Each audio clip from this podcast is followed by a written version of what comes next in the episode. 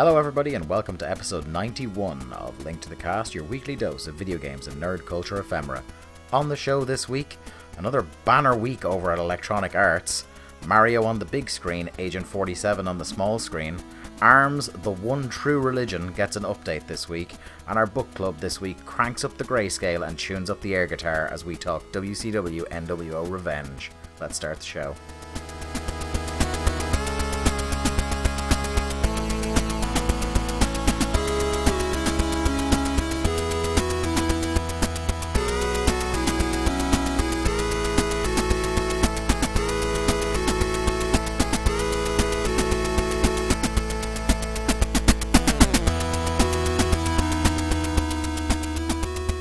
This is Link to the Cast episode 91 from linktothecast.eu, available on all your favorite podcasting platforms, be it Apple Podcasts, SoundCloud, Podcast Addict, or Stitcher. I'm your party host, Dave Ryan, joined as I am each and every week now by the platforming prodigy that is Mark Robinson. Mark, how are you? Well, having mentioned them in pre-production, I now have the band Saliva wedged firmly in my cranium, mm. which is going to put me in a bad mood for the next 90 minutes. so, well done, Mark. Anytime. Well, look, we're we're in a bit of a jovial mood this week. I got beers. We do. We this, have. we this... have we're being lads. Although I feel Yeah, that Ladcast incoming. I feel that you have beers because you're suppressing maybe some um, Grief. Still in Uh, mourning yeah. for my nation pretty much that. after the 5 1 tonking we received. Now, I, I night. realised that uh, you have a podcast that is available. Do we call this the Link to the Cast Network yet? Yeah, well, actually, fun. it's funny you should mention that. Myself and Jack have had some talks this week. Uh-huh. Um, it looks like that that sister podcast may not be uh, maybe replaced by something else. That that doesn't require as much time commitment Okay, because it's cool. hard for us to square our schedules to do every week. Sure. But we still do like talking bollocks a lot. Yeah, yeah, and you're very good at it. Um, but I was going to say that uh, I realise you have a, a sister podcast for such um, discussions, but we should probably maybe. Talk about the Republic of briefly Ireland's talk performance about. against Denmark It wasn't great, was it? or it? lack thereof. Yeah. Um, it was for a little while. It was for about know? five minutes. Yeah. Um, you remember what? Once we stopped cheering, so Ireland went one 0 up in the match. You'll remember uh, myself and Ben both had the same reaction once we stopped cheering, which is we scored too early. Well, it was you and like the whole of Twitter. Mm-hmm. Yeah, Then we shipped five. yeah. Um, We we shipped two in the first half. It was two one. Game was pessimistic, but it wasn't over. Mm-hmm. Then we came out in the second half and looked brilliant for all of about 15 minutes and then just the drubbing started. Now, would it be a fair assessment to say that um, Ireland and Denmark, there's there's not too much difference between the two teams, other than the fact that one of the, those teams has a world class player, Yeah, who, except one of them has Christian Eriksen. who scored a fucking worldly hat trick last night. Um, which Mm-hmm. I wouldn't say the uh, the third one was a worldly. It was literally it was well, he it was it. passed to him by one of our players about eight yards out. Okay, but the second, the second the was second was a peach. very good. Um, so yeah, that was that Oh, was the first was good as well. Um, The defense were do you know just what? stock So- still, but his finish was incredible. so much happened between his first and third that I can't remember it. we left at four one, only to come home and check my phone to the indignity of Nicklas Bendtner scoring. Oh yeah, dear. the less said about that, the better. Still, but you know, on the bright forward, side, I'm looking forward to the World Cup. yeah, the World Cup's I gonna read be fun. there's going to be one day where there's going to be four games on. Yeah, yeah. Oh my god. There was one of those in the last World Cup as well. There was uh, a match on at like two a.m. It was like, was it Japan and somebody? There was definitely a match on in the middle of the night, and I'm pretty sure it was a four match day, and it was Oh, the only one. and one. that would have been Brazil. So Yeah. yeah, yeah. Oh, can't wait. Yeah, it's Love gonna me be a World good. Cup. It's gonna be Love good. me a World Cup. I, I am currently shopping for teams to support at it because generally my two teams that I will support if Ireland don't qualify are Holland and Italy, neither of whom qualified. And I, they call me the Sporting Albatross. Mm-hmm. It's true enough. Many years of hurt, my friend. Um, how's your week been though? Other than that, fine. Um, fuck! Don't ask me questions while I'm drinking. Um, yes, enjoying our nice Hoegaardens. Who Gardens, yes. Uh, yeah, not not too much going on. Um, I'm kind of in the the limbo period between where I ended the freelance contract of my working placement and where I'm going on to like you know full time monthly salary now. Yeah. Um, and where I was shipping an invoice every well twice a month, I'm now having to wait that, that two week period to actually just get into you know being paid on for the month. Um, so like trying to not spend money. Um, and fortunately, I'm getting some money back because uh, a, a band or a singer of a band that I really really liked and was really influenced by. Turns out that he's a bit of a sex offender. So- 2017, all your faves are problematic. 2017. So, but hey, that means 80 quid back. So there you go. There's a positive spin. Jesus. Um, but no, other than that, not a whole lot. I'm lo- really looking forward to December because I'll have money and because I'll be doing quite a lot of stuff. Mm-hmm. So when you ask me that question, I'll have stuff to say. Mm. Um, and like even next week, because I don't think I'm seeing Queens of the Stone Age. the- No, Queens of the Stone Age on the Tuesday, I think. When's Queens of the Stone Age? I can't remember, but it is that week. Yeah. So I think Um, it's Tuesday, so we can talk about that next week. That'll be cool. Yeah, yeah, because I have like three days out in a row in Oh. Dublin. You. Are they just doing one night or two nights? I don't know. Pretty say one night. I think it's probably Thursday then. Because I think I'm out Thursday, Friday, Saturday next week, all in Dublin. Ah, okay, fair enough. Look at you, you Um, party yeah, because you're out on Friday in Dublin as well. Or yeah, yeah, Am I? Yeah, or Saturday. It the gig might be Friday, because the the Brass Eye documentary we're going to is on that same weekend. I completely fucking forgot about that. Yeah, yeah, yeah. That's in the mid. Like, yeah, it's Friday, Saturday, Sunday. So the gig must be Friday. Then Brass Eye is Saturday. Do you know what? We'll have this discussion on show. Sunday. Yeah, yeah. No, I was just trying to get it straight in my head. But Okay, uh, yeah. cool. Anyway, uh, how are you? I am alright. Uh, still PlayStationless. Oh, Um, I got the email last night though that it's being um, they finally got it wherever it's being sent to. Um, so they're looking at it. It'll apparently take four to five days before they'll tell me uh, they've fixed it or they're replacing it and send it back out to me. So hopefully by the podcast next week, uh, it should either already be on the way to me or I should have it. Fingers crossed. fingers crossed. Um, but yeah, other than that, not really much to report this week. No. Um, trying to think, did I even go see anything in the cinema or anything like that? No, can't say I have. I had one thing that I watched last night, but we may as well save that for next week because we're probably going to dust off our. Uh, speaking of the podcasting network, we're probably going to be dusting off the Grap Up for next week. Mm-hmm. Um, after Survivor Series, so I'll probably talk about what I watched last night. I watched the, the new twenty four special on on uh, one William Goldberg. Well, yeah, I need So- to see that at some point. Yeah. And I suppose you've got the big, uh, the big JL Justice League, not Jerry Lynn, uh, to Yeah, see TF Trash Fire. some. Yeah, Uh, Thursday night, yeah. Myself and uh, myself and friend of the show Ben Kavanagh are gonna go see it. I wait with great anticipation. yeah, my review. hope is my hope is that whatever it is, it just doesn't fall into being bland. it's not Suicide Squad. Yeah, everyone has said it's not. sorry, most people have said it's a hot mess, but it's not as bad as either Batman versus Superman or Suicide Squad. So See, uh, my I was thinking like it can't be as bad as the Suicide Squad because it has Gal Gadot as Wonder Woman, who is just great in that role. Yeah. Then I remember she was and in, in fairness, Ben Affleck, I really like him as Bruce Wayne. yeah, but then I remember that both of them were in Bats versus Supes, and that was awful. So who knows? Mm-hmm. Yeah, yeah. Who knows? Cool. Should But yeah, that's talk- that's pretty much. Let's let's talk about talk about video video games, games? yeah, Yeah. because we're just we're just spinning in circles here. Playing this week. Hey, check it out. I learned the bass line from Final Fantasy II.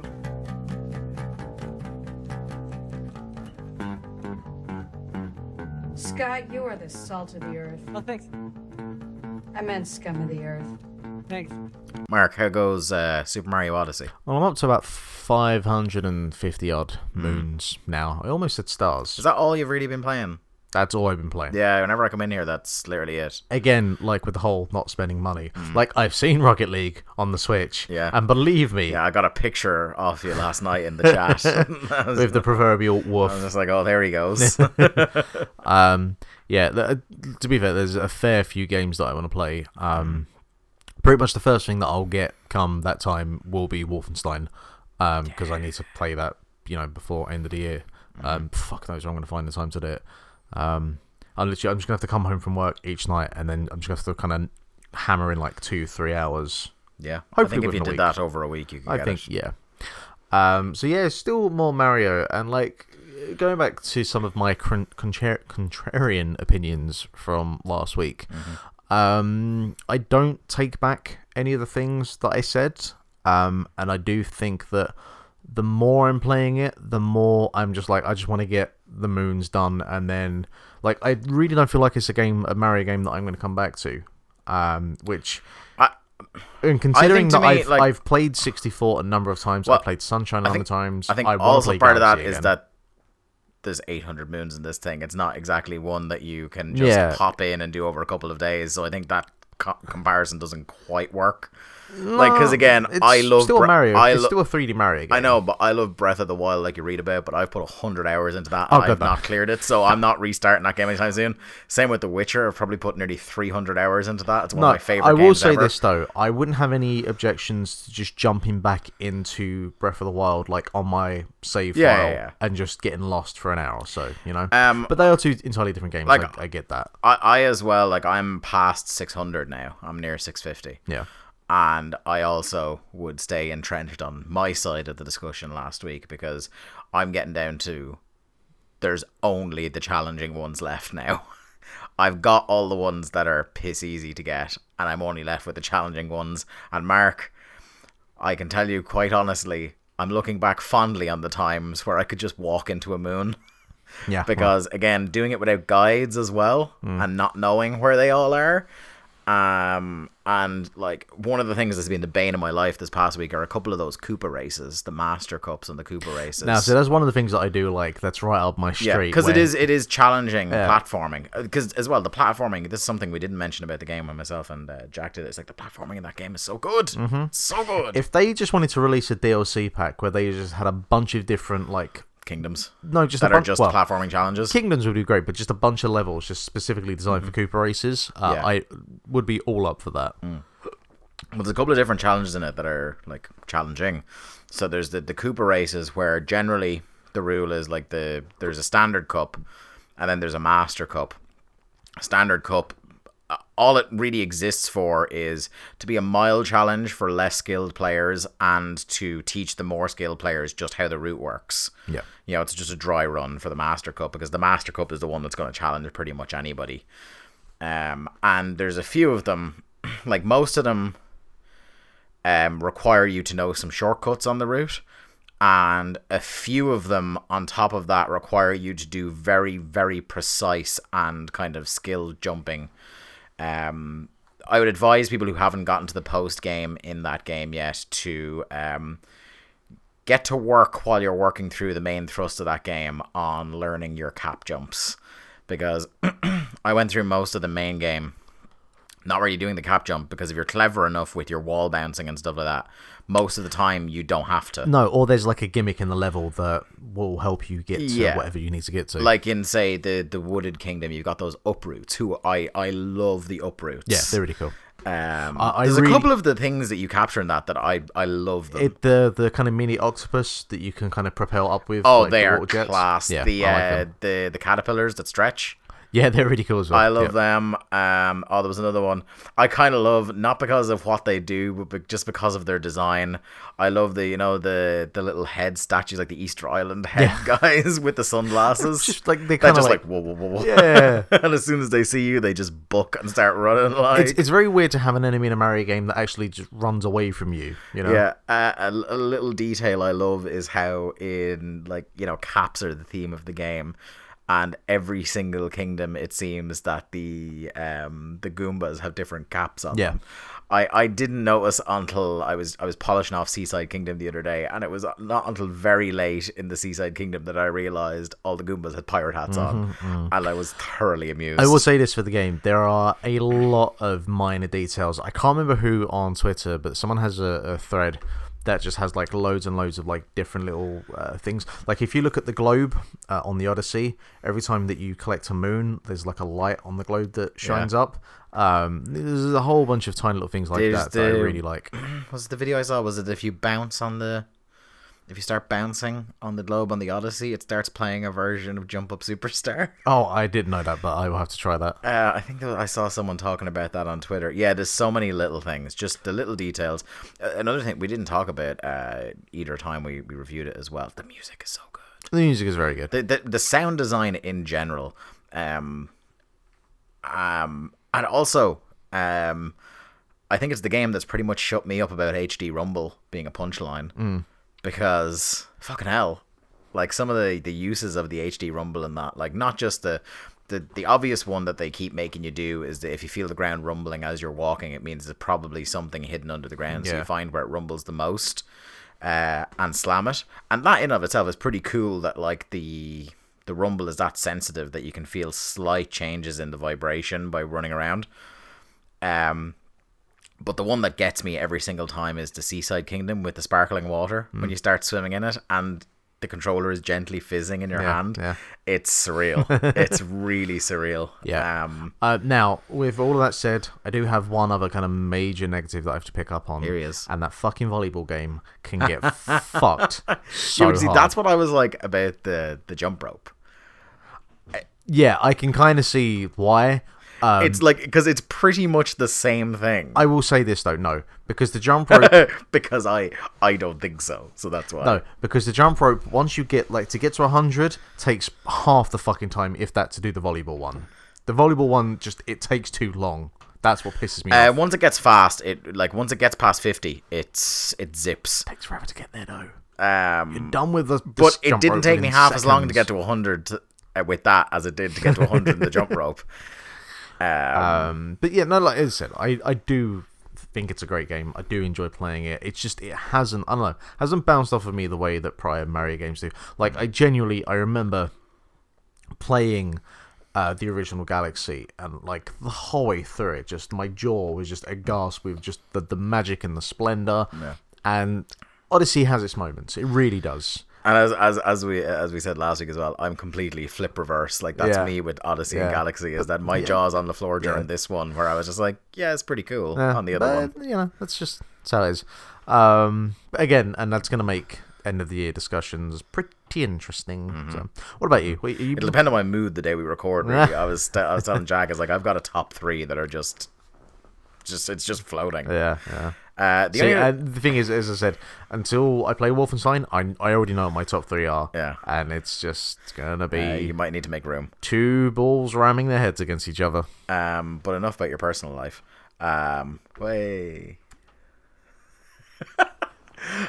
anyway, um, I have been playing, and that's a powerful new potential addiction. Picross. All right. I mean, I I am aware of Picross, and do you, actually, do you know what version of Picross I got more addicted to than anything else? What? There is a version of Picross on Pokemon Gold and Silver, or Heart Gold and Oh, Soul Silver. there's uh, there's actually a Pokemon Picross. I have played that, well, and I do like that. But there is a particular version on Heart Gold and Soul Silver that you have to play in order to get. I think I think it's to get a Porygon on that game, and I got mad fucking addicted to that for the So- longest time. Yeah, so like, I'm I'm cool with puzzles, but I like I like and I enjoy puzzles, but I don't necessarily go seeking out like puzzle puzzle games. You know what I mean by that? Like, I, how would I describe this? Not The Witness. The Witness is the kind of puzzle game that I do like. Yeah. Uh, or Because that it's- I do seek out because it's puzzled through the me- gaming mechanics. Is it more that just like puzzle games that are just like a static screen? Yeah, they're they're the ones I don't usually Yeah, go for right. because I'm just like this may as well be a pen and paper I've here. Sure, sure, sure. Generally speaking, so like I've never really gotten into things like that. So I never really gave. I got Pokemon Picross uh, free in some sort of promotion Yes, on 3DS. we. I think uh, I that I had that. That's where I got it from as well. So. and I kind of bounced off it pretty quickly because also one thing that when you're explaining new puzzles to me is that I have very little time for condescending tutorials. So if the tutorials aren't going at quite the speed I want them to, because right, I've already got this, I will quit out the tutorial and try and figure it out by doing it. Um, See, my thing with that isn't so much the condescending tutorials; it's just my level of patience. Like I, and this goes for all games. If I'm not playing the game within about five minutes of starting up, I'm just I've already lost interest, which is my you know Metal Gear Solid is like the reason why I can never get into them. So when I went to Germany to go to uh, World Tag League, I, I bought a couple of games on the Switch because I was like, I'm gonna be doing a lot of traveling, and I assuming the Dallas curse was gonna screw me. I was like, I could be traveling for quite a bit longer than I think. That I'm is gonna. just gonna fucking hold over your head now for the rest It of really your is. life. It's true. It's real. um, You're gonna be getting to the airport like two days early. I got a couple of games, and I ended up getting so stuck into Stardew Valley that I didn't play the other two, which was uh, Picross S, Which will happen. and Thimbleweed Park as well. Um, oh, you did get that. I did get that, Okay. yeah. But that's right up my street. Like I know when I eventually start playing that, I'm just gonna keep playing it. Yeah. Um, so I got Picross S, and for those of you who don't know, like who it, I would describe Picross as kind of like a cousin to Sudoku, mm-hmm. In a certain way. So you have a grid system. Um, in this game, it starts off as a five by five grid, I think. Then it goes to a ten by ten grid, and now I'm on a fifteen by fifteen grid, which is about I'm about two thirds of the way through the Picross part of the game Okay. because there's a Picross and then there's what's called Mega Picross, where I think it's a 3D, like it's not a grid, it's a, like a cube or something. I'm not sure. It's like you're playing Tetrisphere. Yeah, kinda, yeah. So I um I, having never played it before, so you, you open up on this uh, grid system, and there are numbers on the tops uh, and the sides. So on the kind of the x-axis and the y-axis, there's a bunch of numbers, and those numbers correspond to the amount of filled-in squares that have to be on that row or on that column.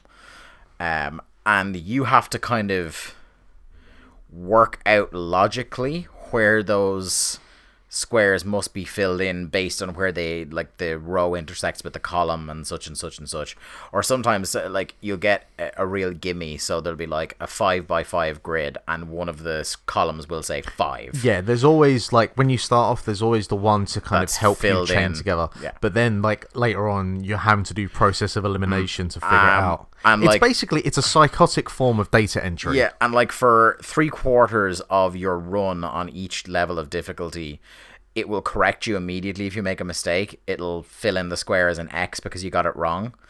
Um, but then the hand the hand holding completely goes for the last part. Um, it won't tell you if you made any errors until you try and complete it.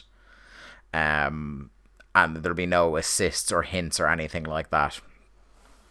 Um, so it it's a game that it's kind of I think the perfect game for a commute in that you could easily do a Picross puzzle in a couple of minutes, or you could spend I don't know maybe ten or twelve minutes doing some of the more difficult ones.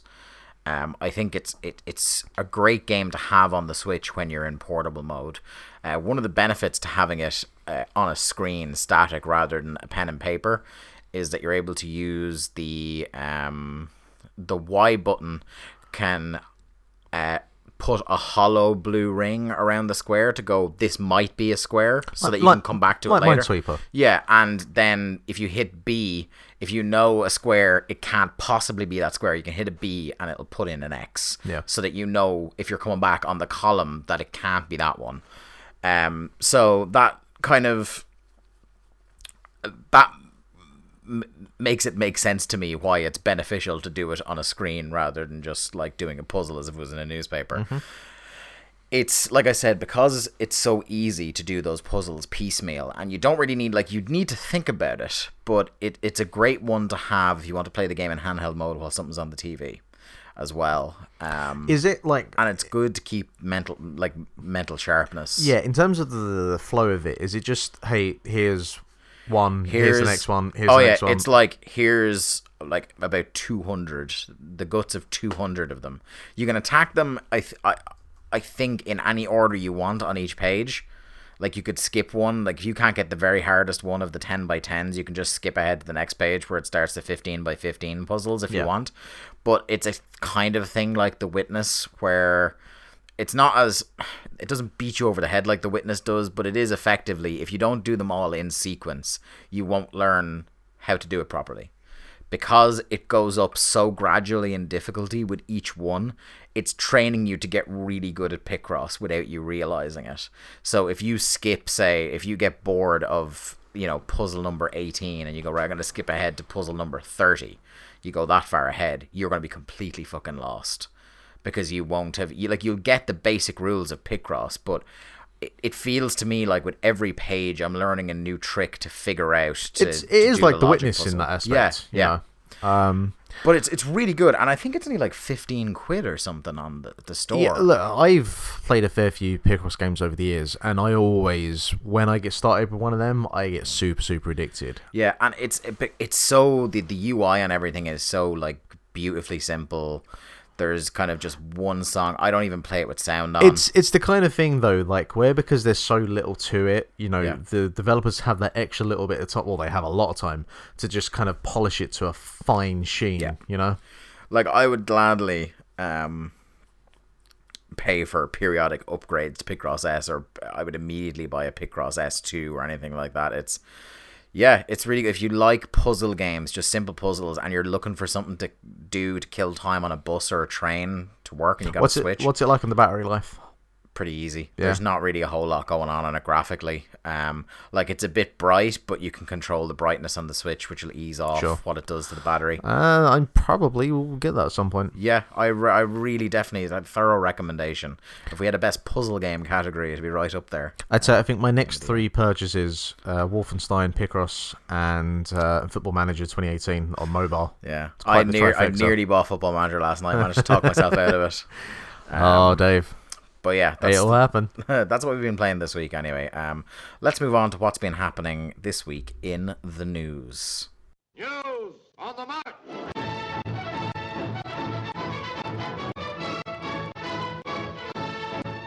So we get the most important news of the week out of the way straight away, Marcus. There's an update to ARMS coming this week. You, uh, you what, we are you swerved we are me the there, David. official podcast of ARMS. You have swerved me there. Good work. I am just I'm I'm I'm insistent on just uh, preaching the gospel of ARMS until enough people listen. All right, tell me about what is in the update for Arms because I have not seen it. Other than I know it's a thing. And by the way, can I just say that Martin Robinson of Eurogamer is on my wavelength here. Allowed me to read this out to you. ARMS, Nintendo's best game of 2017, and I won't hear otherwise. Thank you very much. was he was he the one that what, what football thing? Sankey buried Chelsea or something? Oh, was it Spurs? Maybe. The Spurs Chelsea. There's also a running theme that any article that has anything re- uh, on Eurogamer that has anything to do with football has the subheading Wenger, Wenger out. Notice that next time you're on Eurogamer's website. I It's- it's will do. stuff. I will do. Uh, they're getting in another significant update tomorrow. That's uh, Thursday of this week, the 16th, the day this podcast drops, with version 4.0 introducing an all new character, a new stage, a new element, and a new mode. All gratis, of course. Uh, we don't know too much about the new character, although we do know the new element is poison. And that they have a companion of sorts, and that their stage looks to be Aztec themed, which is a fair amount to go on. Obviously, we'll have the full picture within 24 hours. It's the third significant update to ARMS after the introduction of Max Brass and Lola Pop. It'll be the third new character to be added to the game since launch. ARMS came out in June, but has been eclipsed somewhat by the likes of Splatoon 2, Zelda, and Mario. Don't let them distract you from its brilliance. It really is quite good. Uh, so that's cool. It's another case of um, I, love this kind of stuff. It's it's kind of the the Overwatch model in in sort of way where like every so often maybe when things start to lull on the game, it's like oh here's a new character, a new arena, a new gimmick, and a new mode. Yeah. Boom, get everybody back in. Um, like that's maybe the one thing that I like. I wish there was a few more characters in Arms to dick around with. Like there's only about what a dozen, maybe less. Yeah, I you get to a point where you, if you're playing it and you're playing it consistently, it's because you're you know thinking it's going to be at Evo at some point, and you want to be one of the best in the world. Yeah. Um. But yeah, I really love Arms. Uh, good to see it getting uh, continued support. Anytime you say you want you're going to bring it down and play it, I you know I'm always on board. Yeah, so, damn right, sir. yeah. Damn right. Right. Let's get this one out of the way then. Uh, you know what? I had I had a mate of mine this at work. this is a triple blast. This one. I had a mate of mine at work today, and he's like, "Oh, uh, you know your podcast you did, Mark? Like, yeah, you're going to talk about the whole Battlefront thing." I was like, "Well, Just um, um just uh, subscribe and find out. well, I was like, here's the thing. Get them clicks, man. I'm really not interested because it's a game I was never going to play. So, and like, yeah, everything about it is a damning indictment of where the industry is at the moment. And like, where the fandom is. yeah, it's like I already know all this, and I just I don't care. I'm not going to play it. So but here, here's a triple blast of stories about what's been happening with Star Wars Battlefront 2 this week. Um, I should probably preface this by saying the game has come out now and people are absolutely slating it uh, critically. So, yay. It seems to have not shaken off the pro- even irrespective of all the problems we're about to talk about. It still seems to not have been able to shake off the fact that if you play it for any longer than half an hour, it gets very dull. which is the the key issue with the main one, uh, Mm-hmm. the first one. Sorry. Anyway, uh, video game publisher EA have announced. Uh, by the way, there's a recurring theme with where I got uh, a couple of the stories for Star Wars Battlefront here. It's like this became such a shit show that actual news publications were talking about this. Yes, I this isn't seen- from GameSpot. This isn't from Eurogamer. This story I'm reading from the Telegraph. there was Well, they- one they version a- of they this. have a gaming section. there was one version of this story on the BBC. Uh, see, when you make it to the BBC, Yeah. you know you're done fucked up. Video game publisher yeah like whenever you see video games pop up in actual news you're like it's not going to be good is it? The video game publisher ea have announced that they are cutting in-game costs to unlock characters in the upcoming star wars battlefront 2 the move comes after ea faced a continued backlash against some of its monetization decisions in star wars battlefront 2 the sequel to the popular first-person star wars shooter.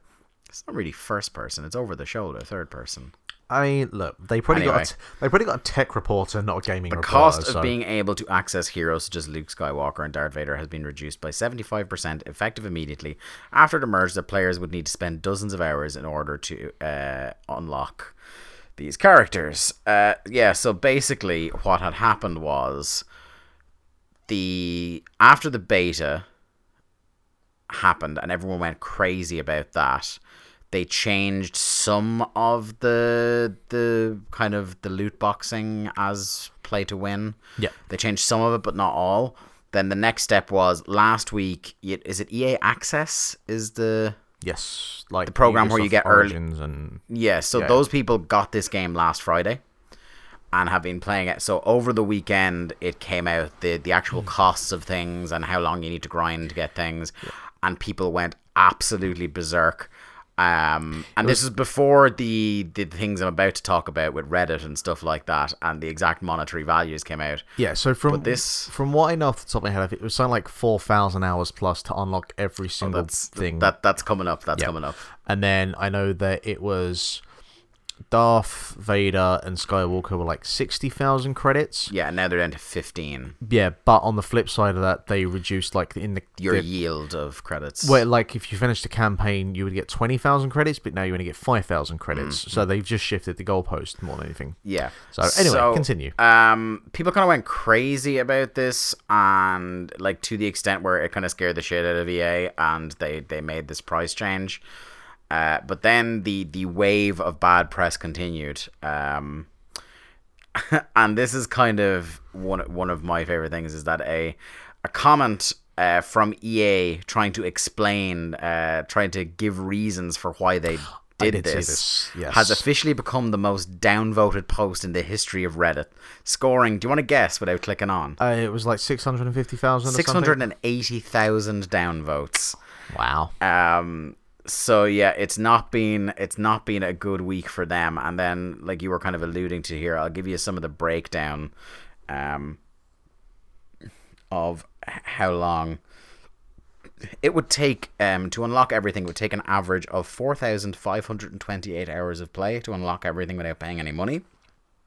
On top of like by by that I mean paying any money apart from the sixty dollars you spent to buy the game in the first place. Um, also, Yeah, uh, which is also a thing to point out here. This is a sixty quid game. Yeah. Also, speaking of money, if you were to actually just go, no, do you know what? Uh, I don't want to spend 4,000, which is entirely reasonable. I don't want to spend 4,000 hours trying to unlock things. Uh, Mark, have have you clicked on, or do you want to play the I haven't guessing clicked game? on because Okay. I, I don't want to click. Would on you it. like to guess how much it costs in the in the Queen's pounds uh, to unlock everything in the game? Are we talking three or four figures here? I'm not giving you anything, son. Fine. I will go with a um, uh, straight up half a grand. Have I underestimated? Massively. really? Okay. All right. Okay. Um, Give you one more guess. uh, two thousand five hundred. No, 1,600 Great British Pounds. Oh, pounds. because that's just so much better than I two know. and a half. yeah. Um, that's that's how much it costs to to unlock everything. Um, yeah, Hmm. Indeed. yeah. And this is all, by the way, that that 4,000 hour projection is assuming that you earn in game credits at a rate of about 1,100 an hour Right. um, Every hour for the next year. for the next 188 days straight. Fucking hell. Um, yeah, Fuck it's, this game. It's been a poor week. Um, in some respect, you gotta feel bad for the developers because this isn't obviously develop like I- the actual people who are just working on this game day to day aren't the ones who went. No, of course not. Loot boxes. It's obvious that this was EA going, hey, you know, put this in. I'll tell you one thing, though. Thank fuck I didn't take that customer support job with them. Mm-hmm. But then also uh, another thing about it is that uh, reading some of the reviews, uh, it seems like the, the actual story mode in it, the writing, which is definitely on the developers, is like cringy fan service stuff. Yeah, so Where it's like, what would happen if we ran into this guy? um, and the other thing as well, like from, I think it was on the Reddit post where they were talking about the the passion of the community, Uh, and I I saw a tweet uh, about how look, all right, you want to um, talk about that the community is being very vocal about this. That's fine. Now I know there was the whole thing about um, a game uh, developer for EA being sent death threats and everything. Although I know there was an article, I don't actually know if he was genuinely a developer or not. But there's a difference between being passionate and voicing your opinion on Reddit, and then just straight up being a prick and sending harassment and Yeah. whatever else. it's a it's a pox on everyone's house. So, like, you know, there is a particular wording to use, but basically, by not calling a spade a spade out on those people, uh, you, all you're doing is just you're promoting that, hey, yeah, fucking say whatever you want. You mm-hmm. know, it's passion. No, it's not. It's But also the idea that like they, in some respects, bowing to the abuse they were getting and dropping the prices is kind of giving people a Pavlovian response that if we just absolutely verbally assault and threaten developers they'll drop the prices on things for us which is not a not a cool thing to encourage people to do Now, looking at the the positives of this utter clusterfuck, this is the first game where the I mean, because the Shadow of War got negative reaction, Mm-hmm. but it didn't get anywhere near what this is getting. close, not yeah. even close. So I wonder how publishers will look at this, Mm-hmm. um, and how they will go forward, keeping this in mind. Because again, like Call of Duty got some flack, but that was just more the implementation of. s- that was more just it was wholly inappropriate yeah, yeah. So I'm really um, look. Here's the thing: if this was a a, a free to play game, you wouldn't be batting an eyelid. yeah You know, it is that. It is that. No, it's a sixty quid game. yeah And it's as simple as that. If you're going to release a 60 quid game and you're going to go to the lengths that clearly they've put gone sixteen hundred pounds worth of DLC in it and my and loot boxes. like you have to be the most fucking ardent fan, or you're being fucking paid by EA to play the game online. an influencer. an influencer. Uh, yeah, the, this we we've had some howlers this year. Um, when we think about the what what's our award called? The, Konami Corner for the Kona- ineptitude. yes, the Konami Corner Award for ineptitude in video games. I think this is it's a it's a tough race this year. but this is potentially a, Unless, like last year, someone comes out as a paedophile. yeah. If We're not gonna. And I, I haven't looked at the contenders for a while or the nominations. If there's pedophilia or racism, then they're already winning. But you know, if they are if they don't exist, this is a strong top 3 Mm-hmm. You know, um, in related EA news for this week, EA have require have acquired Respawn, who would be best known to people as um, the developers of Titanfall. yes, yes. This um, so which comes what no less than two weeks after shutting down um Visceron. Was it Visceron? Visceral. Visceral. Visceral, yeah. Uh, only a couple of weeks after shutting down Visceral. Uh, so you can imagine that everyone's response was, "Well, rip respawn." Yeah, You know? know what's really tough is that it's one. It's it's founded by one of the guys from Infinity Ward. Yeah, that like that that that dude has had enough trouble with massive soulless corporations Uh-huh. trying to fuck them. Like, yeah, it's. I I immediately got significantly less jazzed about the prospect of a Titanfall three, which is a shame because Titanfall two is a good ass game. Yeah. Um, I don't know. Maybe they feel that with the developer in house now that they can market it or do something with it. Can't wait to have to grind for loot boxes to get any Titans. Yeah, because I, I definitely feel that EAC value in the Titanfall brand, even though the first two games just haven't performed, and part of that is down to the availability um, on the first one, Yeah. and then the second one was just down to you released it in between You released a sequel to a game nobody bought. between Call of Duty and Battlefield. Yeah. So you know, um, but yeah, maybe they just think that if they have it in house that they have more control and they can, well, yeah, add more loot boxes. I don't know. Uh, it's not been a good week for EA. no, no. It's like it really is. I, I kind of jokingly said it the first week we started talking about some of the shit they've been doing lately, and it really is like EA. We're looking at it going, oh no, we're not having this other people like other people taking the credit for being the absolute worst in the industry. Yeah. We need to reclaim our crown, and Uh, they're going hard for it. And, and genuinely, my manager like came up to me today. Is like, so did you pick well, Mark? What do you think? Huh? Huh? I was like, yeah, I think I fucking picked well. Thank you very Uh, much. yeah. As much as I like Galway. Mm-hmm. Anyway, Let's talk about more pleasant things. Stardew Valley, my friend. that's a game I like. um, Stardew Valley, we know there's a patch coming that's going to add multiplayer.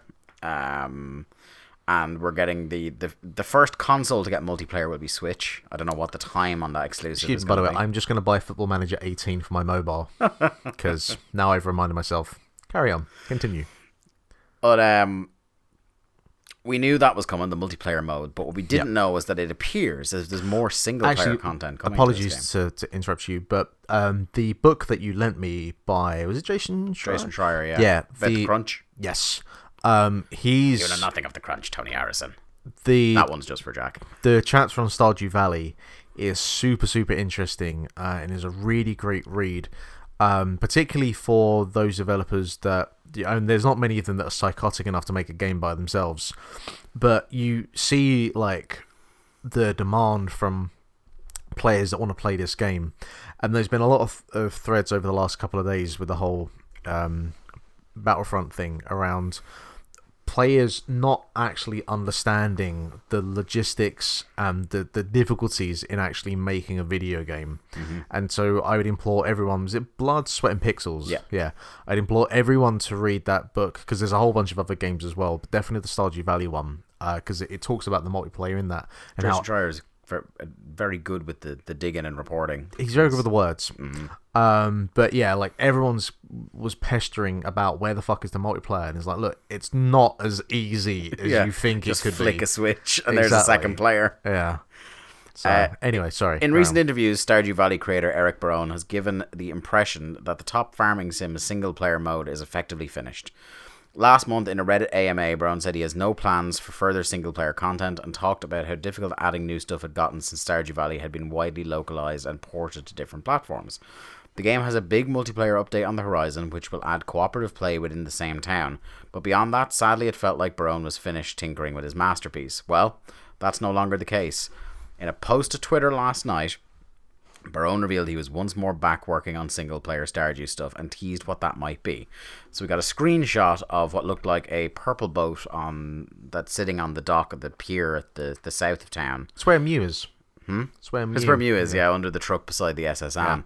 Uh, and he accompanied that photo with the tweet I'm working on some new Stardew Valley content uh, to be released with the upcoming free multiplayer update. This will affect single player too. I'll share more when the release gets closer, though I'll keep some things secret. More fun. Which I think is good. Like some of the things like that are coolest about Stardew Valley are the things that you Besides don't know. the game itself. Yeah, apart from the minute to minute gameplay, are some of the cool little things that are in it that you don't realize until you're you you're many hours in. You're like, oh, that's a cool little weird thing.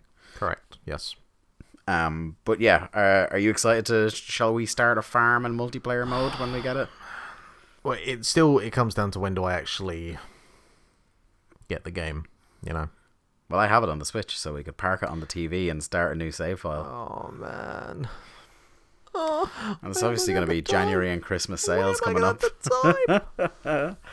yeah, I'm I'm looking. I as soon as I've cleared like my end of year stuff for this Yeah. year, it'll probably be in the new year. I'll end up getting it. Um, yeah, probably actually, maybe actually I'll get it when I go in for Christmas. Yeah, yeah, I don't need to talk to the grandparents. yeah. I mean, you don't really talk to anybody anyway. I'll to This is the well, this is the most we get out of you in a week usually. True. You have to force me You to save record. all- You save all the word the word soup up for this. um, Nintendo and Universal Studios are now in talks for an animated Super Mario movie, uh, and more specifically within Universal, it's Illumination, who are best known for the Despicable Me and Minions movies. Are they going to turn it into a cinematic universe? Now, I will say that if you're going to do a Mario movie, which I would urge people not to, live action is definitely not the way to go. So I'm Oh, glad no. it's going to be animated. Although, can I be honest? Can I be honest? I ain't give a fuck about a Mario movie. I want a Bowser movie. I want a Bowser Origins movie. Specifically, Pimp Bowser I want from Mario no. Odyssey. I want like Bowser in college. I want his like teen years. I need to know what happened to him that he decided he had to marry this. Ferris Bowser's Day Off. Anybody? Yes, exactly. Yeah, you're having that. The John Hughes style comedy with Bowser's coming of age. Just printing money. All right. Oh, it'd be good stuff.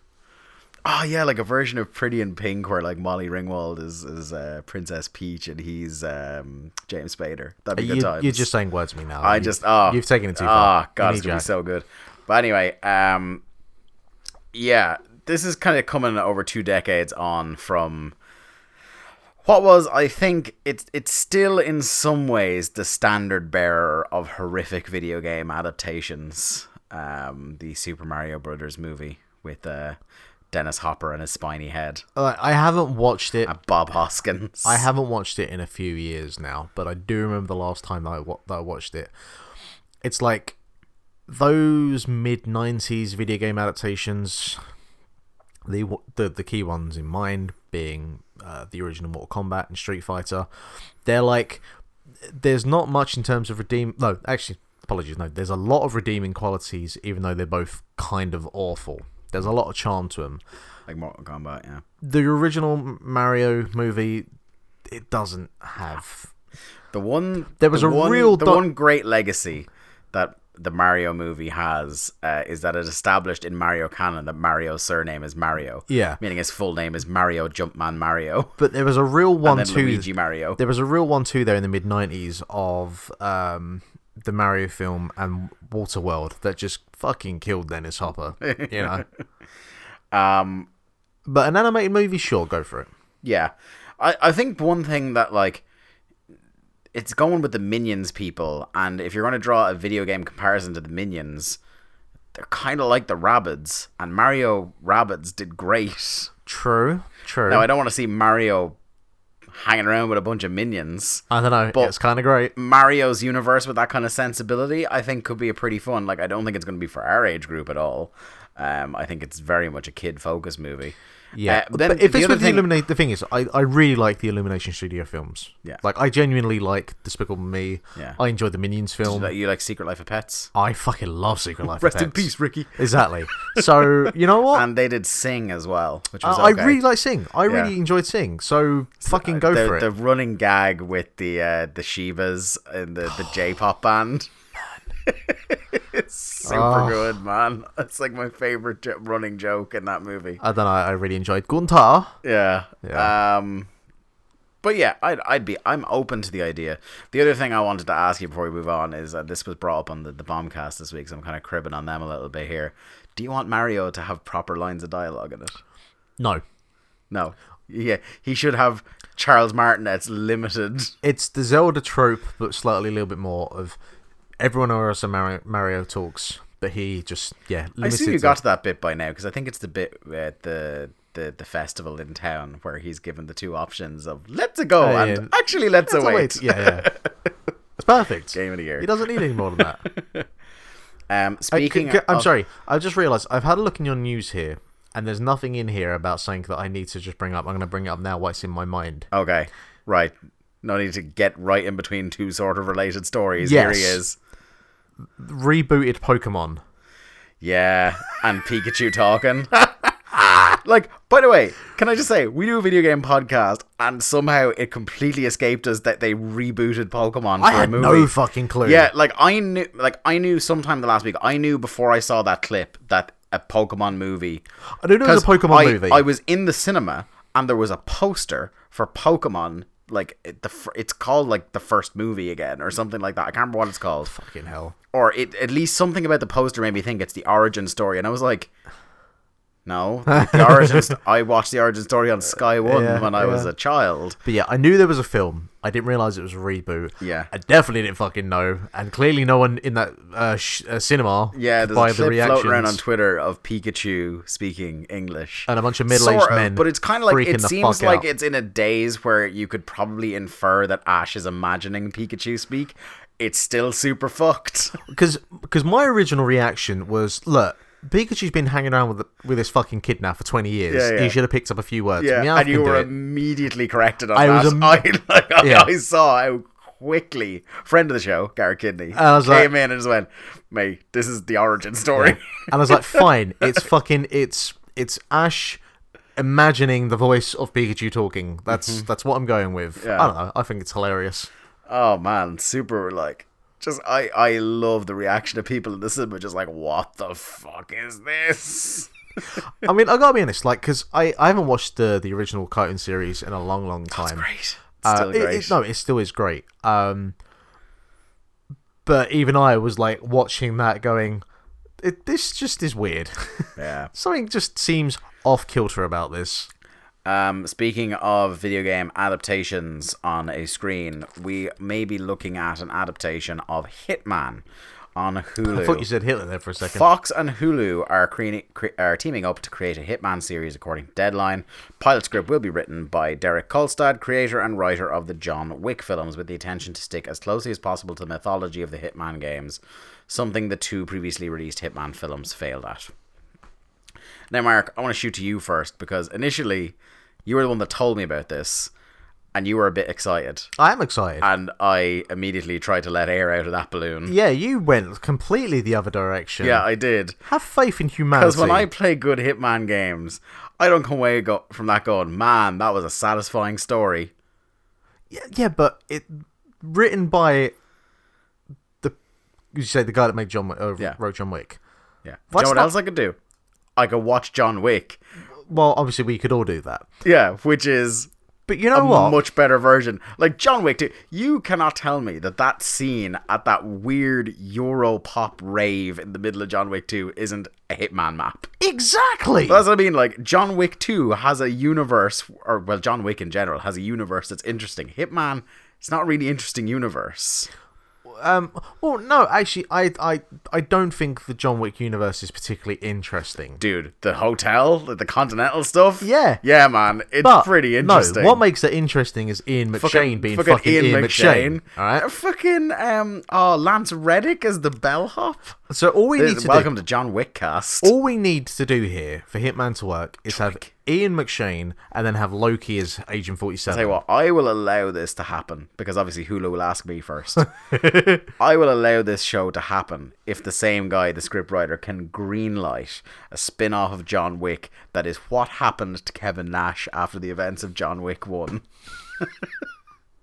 I will greenlight. Where did he go? I will greenlight this hit. No, I will greenlight this Hitman series if Kevin Nash is in it. Can I just say though, Kevin Nash, worst doorman bouncer in the world. He knew who John Wick was, should I say, Mr. Vic.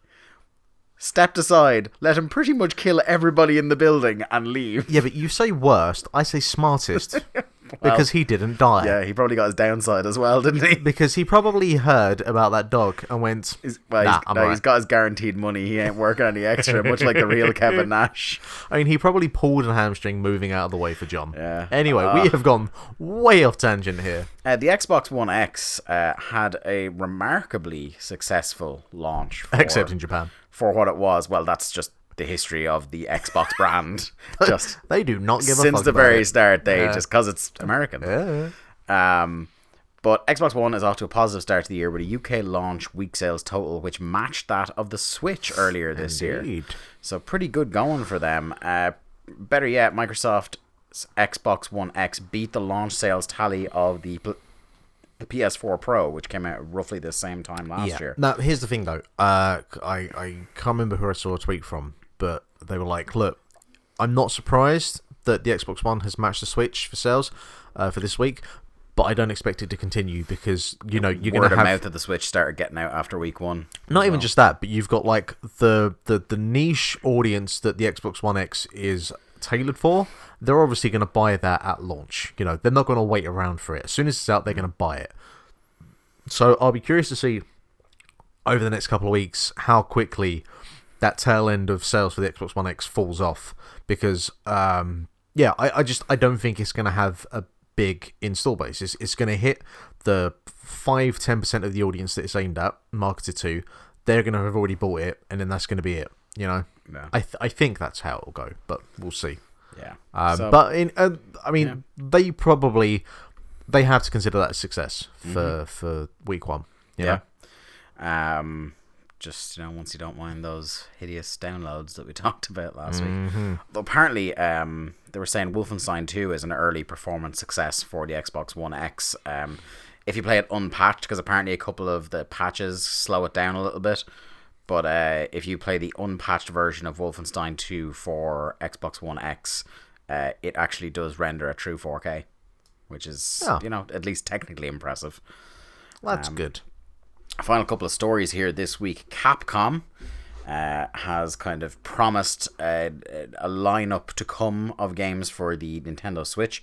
They're developing new games to release on the Nintendo Switch in fiscal year 2018. and one of those will be an Ace Attorney game. So Phoenix Wright is heading to the Switch. Uh, are there any other kind of things from Capcom's stable that Is- you would like? Is Phoenix Wright in a Marvel vs. Capcom game or any of those Capcom fighting games? I don't know. Because he should be.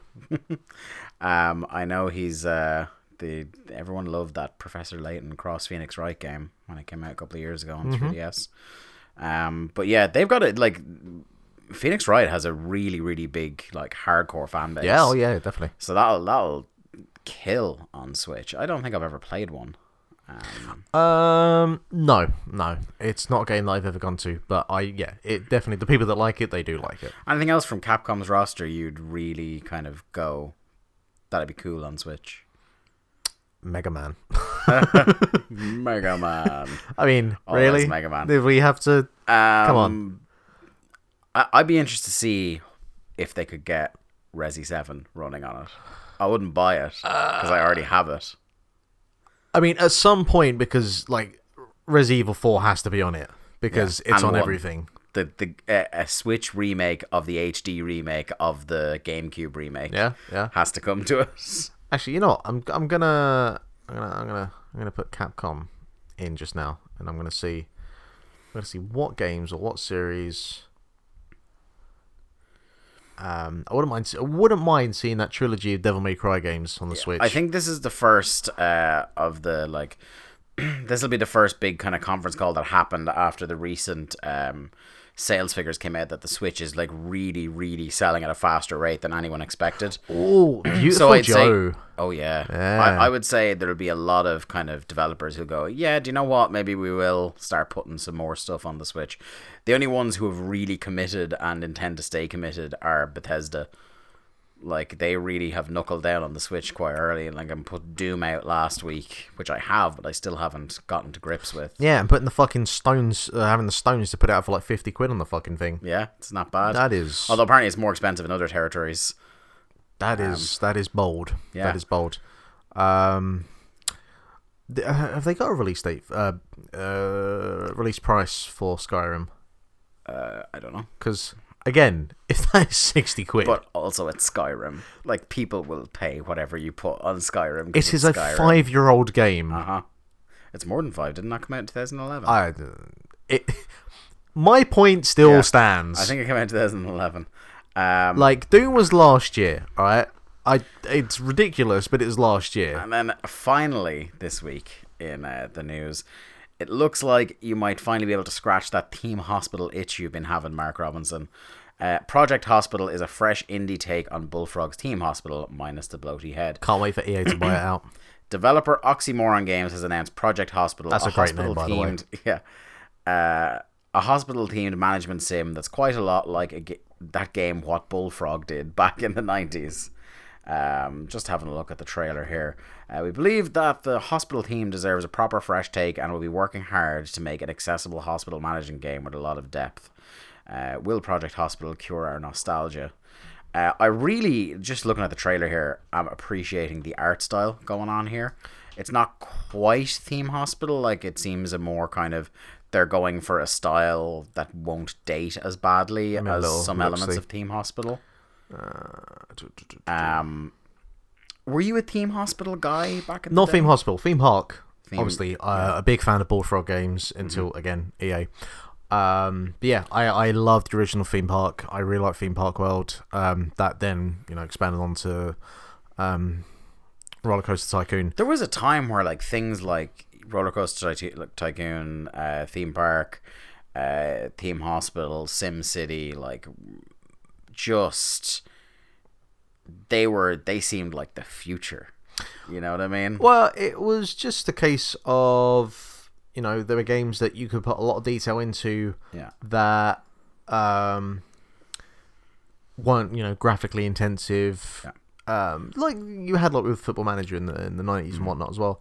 Um, yeah, I, I really just that that level of creativity. Um, I was always into. Um, and again, like mentioned, and I keep bringing it up. I'm going to make an argument for Roller Coaster Tycoon on mobile for a game of the year that is just getting no love whatsoever because it's so fucking good. Um, it's due to release. Project Hospital is due to release um, sometime in 2018. They're a Prague-based studio. Uh, the team has previously worked on Mafia 2, Mafia 3, Quantum Break, Topspin 4, and Euro Truck Simulator, the classic we all know and love. Um, so yeah, I'd be very happy to see. I, I'm all about bringing back uh, styles and genres of games that kind of are fallen by the wayside. Um, just bring them back in a kind of smaller way so that they make back their money and um, studios that are good at that shit can keep doing it. Now all we need is Wargroove to come out to revive the RTS genre. Looking forward to it. If Wargroove is The On the- game we think Wargroove could be. on the same wavelength of what Golf Story was for. Oh, you still haven't played fucking Golf Story, so Yeah, I need to play that before Game of the Year. yeah, you do. Um, but yeah, I, I very much look forward to Project Hospital. See if it can deliver on the, uh, or shall we say, fill the, the rather large boots it's setting out to. Uh, let's move on to the book club. Uh, the the feature of the show every week where we talk about an important game from the past that you either should pick up for the first time if you haven't before or revisit if it's been a while. Um, and this week we're going to take you back to a game that in so many ways was an just encapsulated myself and Mark in the 90s. It was N64, it was polygonal, it was wrestling. It's WCW NWO Revenge.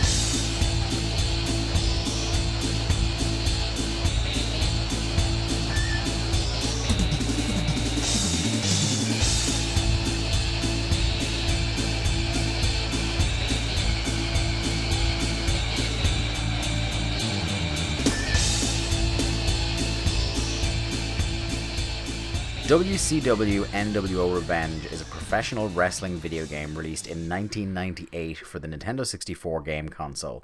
It's the sequel to 1997's WCW vs. NWO World Tour. Like its predecessor, Revenge features Aki's revolutionary grappling system, as well as heavily improved graphics, a championship mode, and a large roster of wrestlers, real and fictional. Revenge gained critical praise and tremendous commercial success. According to a 1999 article by IGN, Revenge was the best selling wrestling game for the N64 console, and at the time was the top selling third party Nintendo game ever. Revenge was the last Aki developed WCW game for the N64. The next Aki game released for the console was WWF WrestleMania 2000, which sported THQ's newly acquired World Wrestling Federation license. So, where to start with WCW NWO Revenge? Um, I suppose I'll go with. Um, we, we'll set the, the picture for people who aren't massive wrestling fans. Hi. So, I started watching wrestling in 1996. This was a few years before you were 2000. I was 2000. So I was right at what you would call the start of the, the Attitude Era, as it has become referred to in hindsight. Uh, and I was a big WWF fan, and I was a big WCW fan. And one of the things that was a real problem uh, growing up was that wrestling games were real hit and miss. Would wouldn't you agree, Mark? Uh, I like WWF Attitude. I do not like WWF Attitude at all. I fucking spent loads of time playing that as a kid. WWF Attitude, um, because this is one of the things I was gonna say is like this comes out in or around. It's it come out in between Warzone and Attitude. This comes out. I think it feels like in my head that's that's how the timeline feels Sure, like. it'd probably be around then. And Warzone and Attitude, playing them, that is not the kind of wrestling game I want. Uh, Attitude, I can't remember a lot about Warzone. Attitude was very much about Warzone is remembering. basically the same. Yeah, so it was a lot about remembering combos, like it was a Mortal Kombat yeah, game or something like like, that. ECW Anarchy Rulz and yeah, yeah. Um, so then you have World Tour, the, the the predecessor to this, that comes along with this Aki grappling system that would go on to like over the course of four games, I think get refined to the point where we have an all-time classic then at the end point of No Mercy. Yeah, which we have discussed uh, on a prior indeed. episode with Kevin Mahan. And this comes two games before that in the sequence. So it's World Tour, this is Revenge. Then we have WrestleMania 2000, where it flips to WWF, and then No Mercy, which is the, the pinnacle. Yep. Uh, let me cut to you first. Um, have you played this game much? Did you play it at the time? Thoughts? Uh, so I didn't play it. I I think the first time that I played it was one of the first times that I came to Ireland, and um, young Alan 4L was providing me with uh, a bed for the night, and he sat me down, and we. Uh, I, I don't think he had no mercy, but I had I spoke about my skills with no mercy, shall we say? And so we sat down and we played some WCW. Let the record show that our lifetime uh, feud in that is uh, Dave one, Mark zero, and I will never give you a rematch. you will go to your grave never having beaten me at that game. It's fine. I've beaten you at FIFA, so doesn't matter. I know that hurts you way more. really It does. It doesn't keeps you up at night. really. Um, He's sweating, ladies and gentlemen. but yeah, so uh, I remember that one of the first times that I played it would have been round uh, Alan's house, and I was just like, okay, well, I presume if this is anything like No Mercy, I should be able to kind of get on board with this pretty quickly. And th- there definitely is. If you go from No Mercy to um, to WCW NWO, there are a couple of minor gameplay tweaks, so a couple Yeah. of minor differences. You in some can you can see that it was basically there. It was basically there. it was within arm's reach. and then obviously as well the the, the general graphical graphical fidelity um again wasn't also quite there but it felt very much like an Aki game it felt like a game that I had played before and that I could just get straight back on board with except this time there was Bill Goldberg and Sting um now we I don't know if we've discussed on this podcast but we've discussed just our own time that I didn't grow up watching WCW, obviously, because I started in the year 2000. I did for my sins. So by the time that I started watching WCW, Kronik were the biggest thing, which is all you need to fucking know. Uh, so a lot of, well, pretty much all of me and uh, my consumption of WCW is through the eyes of, uh, in, in the eyes of history, basically. Um, so I can imagine that someone who was playing WCW or was watching WCW at the time, uh, the only WCW games were like WCW Nitro and Thunder, which are fucking appalling. Because I remember playing uh, WCW Nitro on the play- PlayStation 1 in like 2003, 2004. I was like, this is one of the worst games I've ever played. Yeah. I played a bit of Mayhem. That was terrible. Backstage Assault. I never played Backstage Assault. I've but, just seen Backstage Assault. but I've. I've read reviews and Uh-huh. it I've yeah I've There's some reviews. videos on YouTube. You should look I'm sure. Um, but I'd never, I was never really clued up about this, and it's a world tour. World Tour was the first one, and, and this is Revenge. Revenge, yeah. But yeah, just as soon as I came onto them, as soon as I started playing, I was like, "Yep, this is an Aki game," Yeah. and I So just it, it fit like a glove. Yeah, you know? so this this comes out the year where I think for a lot of people they would say this is where WCW started to plateau. It was Mm-hmm. right at the top. 98 was where they started to ruin everything.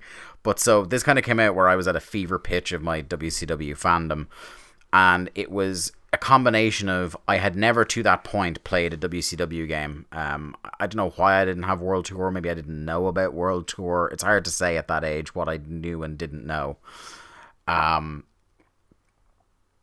but it, yeah, it was a combination of holy shit. Like here's like Nash and Hall and Hogan and all, this shit in a video game because uh, again I'd played some terrible WWF games to that point and hmm, um and then yeah th- that twinned with oh this grappling system makes makes way more sense for a fun and engaging experience and for like you know like an incredibly nerdy thing my, myself and my cousin used to do. And um no mercy ended up making it easier um but was the the the pay-per-view modes you could do. So we would like book our own pay-per-views and wrestle them out with him as player 1 and me as player 2 on them and we would have a lot of fun now that this was the first this game was the first time where I thought this is a robust roster of I can't remember at the time going, oh, there's a guy in WCW I really wish was in this game. It was proper, like, beefed out with a lot of characters in it. There was a lot of things you could do.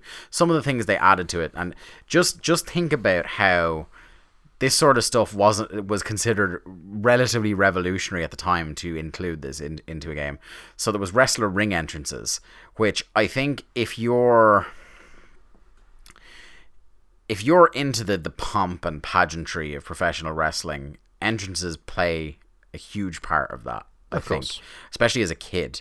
Um, like our, our friend Eamo, who designed the cover art for this show, Eamo V1 on Twitter, uh, always jokes that the only re- things he likes about wrestling are entrances and finishers. you know, and that's what a lot of like casual fans. It's like because the I mean, to be fair, that was basically the Attitude Era. yeah, so like adding in just ring entrances is a big is a big deal. A larger roster, as we said, having valets, so being able to bring a manager to the ring, um, brighter and more colorful graphics, like just making it less drab and more kind of like, because the '90s was a time of like just everything was so colorful and, and and just like bursting with I don't want to say attitude, but you know what I mean. Like there was definitely and, and wrestling is a very flamboyant kind of high theater. you know, it's like if it if it's not bright and colorful, what are you fucking doing? There? Yeah, Do you know what I mean? I don't want a dark, gritty wrestling sim. I don't want TNA Impact on the PS3. and I and in fairness, um, both Warzone and Attitude are very dark in their appearance. You know, they're Mm-hmm. Yeah. they they are very drab. Let's say that. Yeah. And certainly coming back off of the back of like WWF WrestleMania and In Your House, Mm-hmm. which are just you know effectively Mortal Kombat clones, Uh, but they were very loud, one very of my colorful. one of my favorite little details about the revenge game is the cartoon referee that appears on the screen with the Yeah. count. One, do. Yeah. yeah. Uh, and they kind of they stripped out the cartoon referee, but kept the kind of like the graphic for, uh, forward into the other games in the kind of the the Aki series. But yeah, so where did you come on board with this game then? Um, I would have gotten this around the time it came out. Okay. I would say because by 1998 I was huge into WCW. I had my N64. There was very little chance I ever saw that on a shelf and didn't get it really soon after. Now, I just I have to do a quick little survey here, just Mm-hmm. for you. Uh, were you there to see WCW, or were you there for NWO? I was WCW. You was WCW. I was I was big. And Sting and Goldberg were my dudes. Yeah. man. Okay.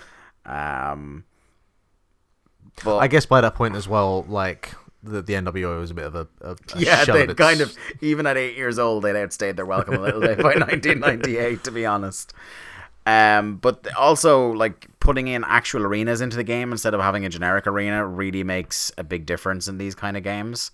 Um, just a small little kind of uh, things like that, just the nice little touches to make it feel more authentic. Because you had Nitro, Starrcade, Bash the Beach, Souled Out, SuperBrawl, Halloween Havoc. Um, having a championship mode I think made this made it a really cool game. So um, I'll just read from the, the, the, the wiki here. Championship mode enables the player to select a belt held by a silhouetted wrestler and then defeat various opponents uh, until eventually facing the mystery champion. Successfully conve- uh, competing a title mode unlocks the topple champion. Uh, titles included Cruiserweight, World Television title, World Tag Team title, Uni- uh, United States Heavyweight title, and World Heavyweight Championship. Uh, in addition, Revenge introduced a combo system where wrestlers could introduce. So this was kind of making it a more realistic symbol. You already had the grapple system in from World Tour, so now you could have a combination of strikes followed by a grappling move. Um, it was a little bit unwieldy at first, but again, that'll happen. You know, when you're adding combat mechanics to these kind of games, uh, some things can be a bit hit and miss, Sure. and that's where one of the the kind of the frailties of the game show is that I don't think the timing on those uh, combinations was really all that fantastic, to be honest. Um, this game also kind of um, started getting more specific about move sets. So if there was like, do you remember like old kind of SNES era games, uh, wrestling games would be kind of. It, didn't matter whether it was a standard. Uh, the, the the wiki used the example of a power bomb, so we'll go with that. It doesn't matter whether it was like a crucifix power bomb, a jackknife power bomb, just a standard power bomb or anything like that. The, the animation was just the fucking same, and Yeah. it was called something different. So this was like um like it, it said it, in contrast in this game chris benoit has a kneel down double underhook power bomb uh in this so it's getting more and more refined you can beef out a wrestler's move set that way it's not just strike strike strike finish you know um yeah i i, I really think that it's a it's not the best wrestling game that was ever made. Um, but I think it's probably the most important step on the way to getting to No Mercy, which I think I definitely, and you probably think it's the best wrestling game Oh yeah. of all time. Oh, absolutely. Yeah. Yeah. Um, so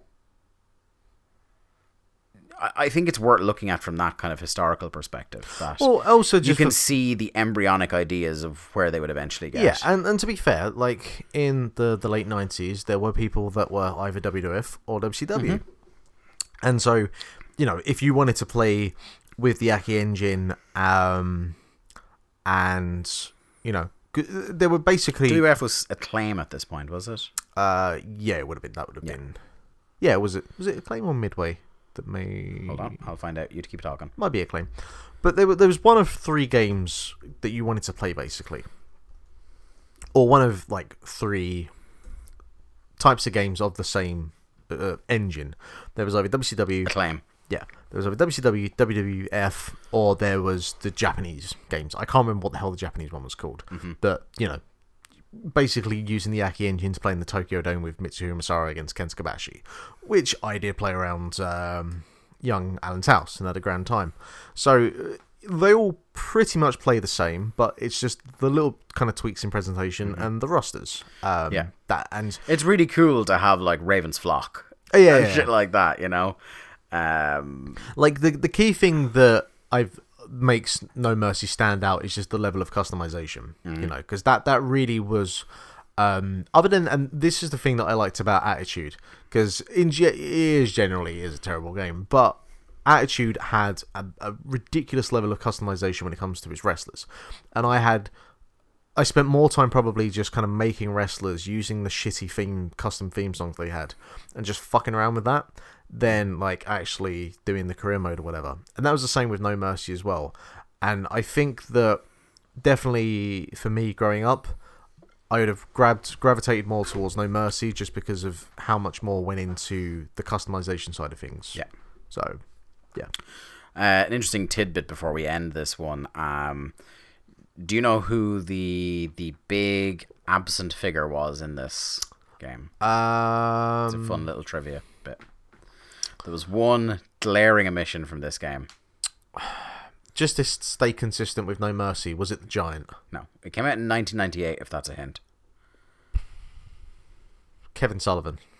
Ric Flair is not in Ah, this game because remember he got fired for no showing Thunder. I just thought it was, he got buried in the desert. He got fired briefly He for no showing an episode of Thunder when he was. Oh, is this when he went to Reid's like baseball game or something? I think it was something like yeah, that. and Bischoff had a wobbly. Um, but yeah, he got briefly fired, and the period during which he was fired was where the like the brunt of development in this game was happening. By the time he came back, the game was nearly ready for ship. A WCW game without Ric Flair. I know, yeah, mad, isn't it? I know, right? Um, but yeah, that's WCW NWO Revenge. Like I said, it's not the Although it has to be said, that's more of a respectable reason for not being in a game than just getting fat and being sent to OVW, and then having your storyline replaced with Stevie, Stevie fucking Richards. indeed. Um, it's not the greatest wrestling game ever made, like I said, but I think it's It's a template. It's a it's yeah, it's an important stepping foundation. stone. for Yeah. that. Also, Akiman is great to play on that one with all his flips. Um, but yeah, it's an important stepping stone. It's an it's a fun historical artifact, and if you ever want to play uh, a wrestling game that plays well with a full WCW roster, but you're not arse just creating them all in No Mercy, this is the game for you. Because I'm pretty sure they had like all of the, the moves of like Goldberg and whoever else for No Mercy. Mark, one last bit of uh, business to get done here, and that's your turn to As I name have 92's game On several occasions, I'm going to take us back to the Xbox Live arcade. Mm-hmm. Much as the N64 is my trope on the show for a book club, Yeah. X, XBLA is yours. Well, the thing is, the N- N64 would be mine, but because you keep going to it, I Mm-hmm. have to go into something else. Uh, 2008. Um, now, Dave, were you a man in your younger years who I was once. you was? Would you uh, visit the site Newgrounds? No. No, you never visit Newgrounds. Okay. Do you know of 2000 Newgrounds? uh, you're, you're talking about 2008, did you say? I'm talking before this. Oh. Like this would have been around about like this is the early 2000s. You know, the kind of real dawn of the no, internet. my, my internet usage then was negligible. Ah, see, me and uh, my boys, the band, The crew. um, the crew, uh, during the, times that we could use the internet at school, um, where you had the the general dickheads who would try and find, you know, uh, adult gentlemen's literature. Uh, me and Jack and the others were finding dumb websites uh, for flash games and like kind of mini like cartoons and all this kind of dumb stuff. And Newgrounds became a real kind of haven for a lot of the um, work that you see, like today, for example, Egoraptor, who I'm you're probably aware of, one half of Game Grumps, uh, Arin Hanson. You know, he got uh, his start. A lot of his work was from uh, Newgrounds. Um, you know, just all these kind of Flash cartoons and Flash games. And years later, uh, the studio, Behemoth Studios, um, that were formed out of Newgrounds, um, they'd released Alien uh, Hominid um, a couple of years earlier, uh, and then they released a game called Castle Crashers. And Castle Crashers is genuine, genuinely one of the, the best games on the Xbox Live arcade system, And that's what we're going to do next and that's week. what we're going to do next week. Okay, So Castle Crashers for episode 92 of Link to the Cast. Anyway, that is going to do it for Link to the Cast this week, episode 91. Um, this podcast is available on SoundCloud, iTunes, and most podcasting platforms. If you just search for Link to the Cast, subscribe to us there, rate and review, it all helps us. The website is linktothecast.eu. If you want to get in touch, linktothecast at gmail.com is the email address. Social media, the most reliable way to get in touch with us and to keep posted on when our content goes up. Uh, social media is facebook.com forward slash link to the cast and at link to the cast on Twitter. I'm at Dave Ryan IV on Twitter. Mark is at Lithium Project. Uh, sometimes we stream games over Twitch TV forward slash link to the cast and we archive them later on YouTube. Just search for link to the cast on there. Our video series are on hiatus at the moment, at least, um, but we have plenty of archived content up there on the YouTubes for episode 91 of Link to the Cast. I have been Dave Ryan. That man over there has been Mark Robinson, and we shall see you all next week. Goodbye.